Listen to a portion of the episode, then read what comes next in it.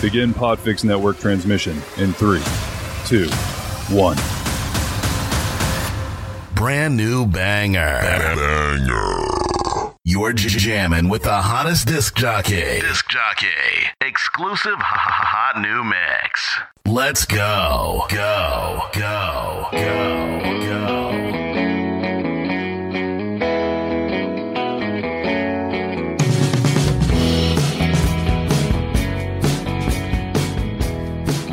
Podfix Nation. I'm Christopher DeVos, and this is your mixtape for August of 2021.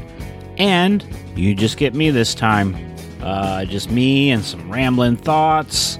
Now, these thoughts are all of my own. They do not represent Podfix Network, any of its affiliates, or any of its sponsors. I was told I had to say that before I put out the show. So there you go, high price lawyers. You don't have to come into the office on Friday. You're welcome. So, first off, let's talk about this uh, crate challenge that's going around TikTok and Facebook and all the socials. And if you're unfamiliar, it's where you take a stack of milk crates, build them up like a pyramid, and then try to walk from one side of the pyramid to the other, like some sort of Ringling and Barnum and Bailey circus performer. Only thing missing out of this challenge is Hugh Jackman in the background, belting out your favorite lyrics from The Greatest Showman, while Zac Efron dances on the bar. Don't do this, people. The milk crates are some of the most unstable things ever constructed in the history of man. They look safe, sure. It's a perfect square, it's heavy, it's durable, stacks like Legos, carries four gallons of milk from point A to point B, but that's where they're actually very evil. It's all a facade. As someone who's worked in the restaurant industry, let me let me tell you what a bad idea this is. Sometimes you get a break and you go out back of the restaurant to like say eat a sandwich or take a smoke or whatever activity you need to survive working in the hospitality industry, and you see two milk crates on the ground and you think to yourself, well, I'll build a chair and I'm going to sit on that chair and I'll, I'll think about getting a new job while I'm, I'm relaxing from this job for a second and a half. So you take one of the milk crates and you flip it over so the opening is on the ground and you take the second milk crate and you flip it over so that that opening seals on top of the first milk crate. And you take your hand and you test the seat of it to make sure they have locked in place. You give it a little shake, and then you take your foot, you do a little stomp on top of the milk crate stack just to double check to make sure they're locked. And then with that same foot, you give the seat a little, little, little shake. Seems sturdy at first, after it passes the hand test and the foot test, you then take your butt, sit down ever so gently on the stacked milk crates. You give it a second, maybe do a little booty shake, cautiously, making sure everything is locked into place. And then once you're satisfied with that and everything feels nice and tight, you relax. And that's when the milk crates go slide out from under you making your sandwich or your drink or your cigarette go flying off into the distance as your ass firmly hits the pavement with a loud thud. And there'll always be somebody watching you do this. But someone came up with the bright idea to walk across a high rise contraption made out of these evil things. You, you can just watch the videos of people, and right when they're about to get to the top, and that's when they face plant themselves on the ground as the milk crates do their sudden movement thing and bring the whole tower come toppling down.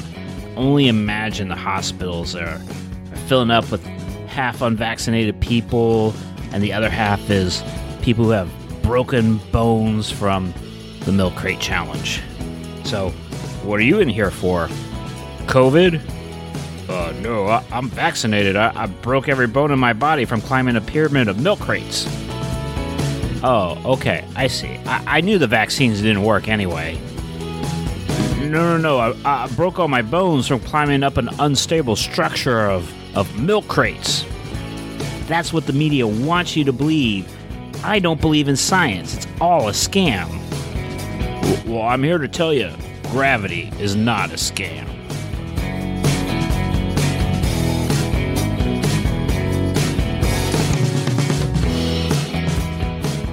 So I'm a, I'm a big Funko Pop collector. I probably have well over 400 of the little plastic statues.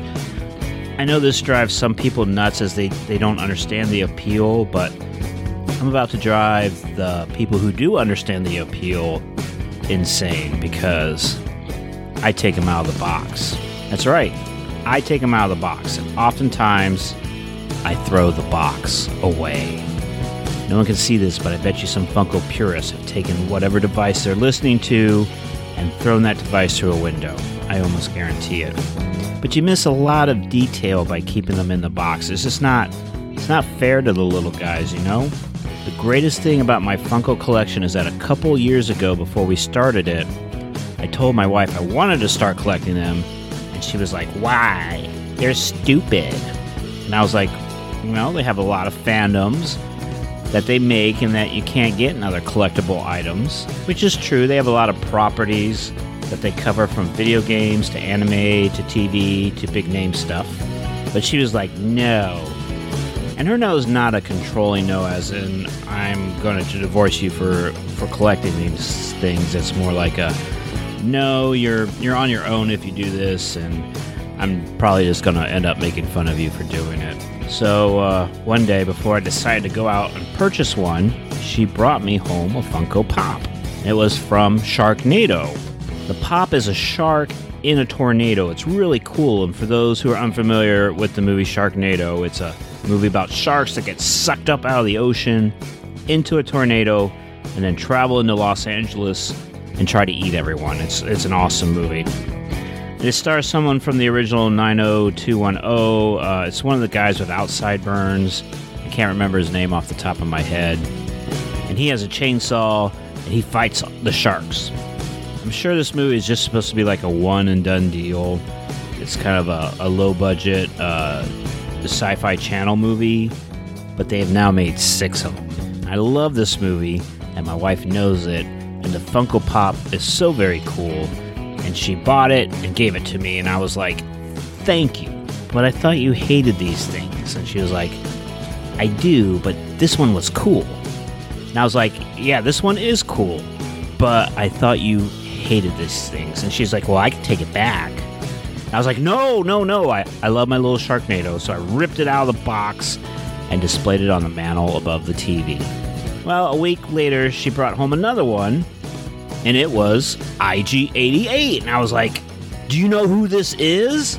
And she was like, Yes, I know who this is. This is the dumb robot bounty hunter that you like, who had all of 12 and a half seconds in the second Star Wars movie, never spoke a word, barely moved, and looks like a fire hydrant with arms and legs, yet somehow this is your favorite character out of 11 movies and 5 TV shows. And I said, That is right.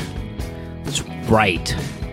So I ripped IG88 out of the box, placed it on the mantle next to the Sharknado one. And another week goes by, and she brings home Hans Gruber. And I'm like, Hans Gruber? They made a Hans Gruber from Die Hard? And she's like, yes. But I'm a little disappointed he's not falling off the building. And I'm and I'm like, I am too, but it's Hans Gruber from one of the greatest Christmas movies of all time. And she's like, uh, save those statements for Facebook when you want to troll people. And I'm like, okay, you're right. And I take Hans Gruber out of the box and I put him on the mantle next to IG88 and Sharknado, and all is good and right in the world. So another week goes by, and she brings home another Funko because I see the box in the bag from Target, but she doesn't give it to me, and I'm like, "There's a uh, there's a Funko in your bag there," and she's like, yeah. And I'm like, Well, what is it? And she's like, Well, it's not for you. And I'm like, It's not for me? What do you mean it's not for me? And she says, It's for her. And I'm like, Wait a minute. You don't like these things. You thought they were stupid and dumb looking. What Funko could you have possibly bought for yourself? She said it's none of my business. It was her Funko. I had my Sharknado, I had my IG88, and I had my Hans Gruber, and I should be happy with that. And I say, well, I am happy with that, but I'd be happier with that fourth Funko that you have in your bag. And she said, no. So I ask, can I at least know what Funko you have? She hesitated a moment, and then she said, it's Ron Weasley. And I'm like, okay, so I am happy with my Sharknado, my IG88, and my Hans Gruber. You can keep your Ron Weasley all to yourself. Which then she suddenly gets offended, and she's like, what's wrong with Ron Weasley? And I'm like, there's nothing wrong with Ron Weasley. As long as you're Ron Weasley stays away from my Sharknado, my IG88, and my Hans Gruber, your Ron Weasley will have to have his own mantle to sit upon. So she pulled her Ron Weasley out of the box and put it on a mantle, which now has almost the entire Harry Potter universe sitting upon it, joining Ron Weasley, all bought by her.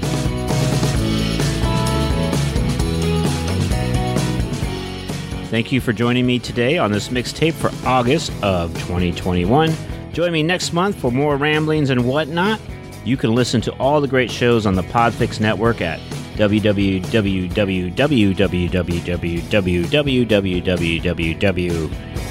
or just leave it to three W's. Podfixnetwork.com. You can join our social media on Twitter, Facebook, and Instagram and also check out the Podfix Presents channel for more unique show offerings. Until next month, stay fresh, cheese bags.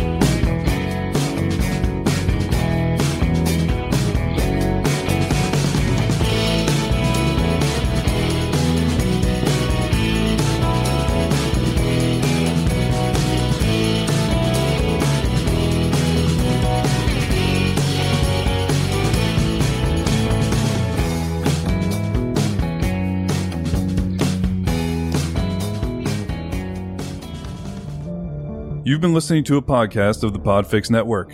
Discover more audible gems like this at podfixnetwork.com.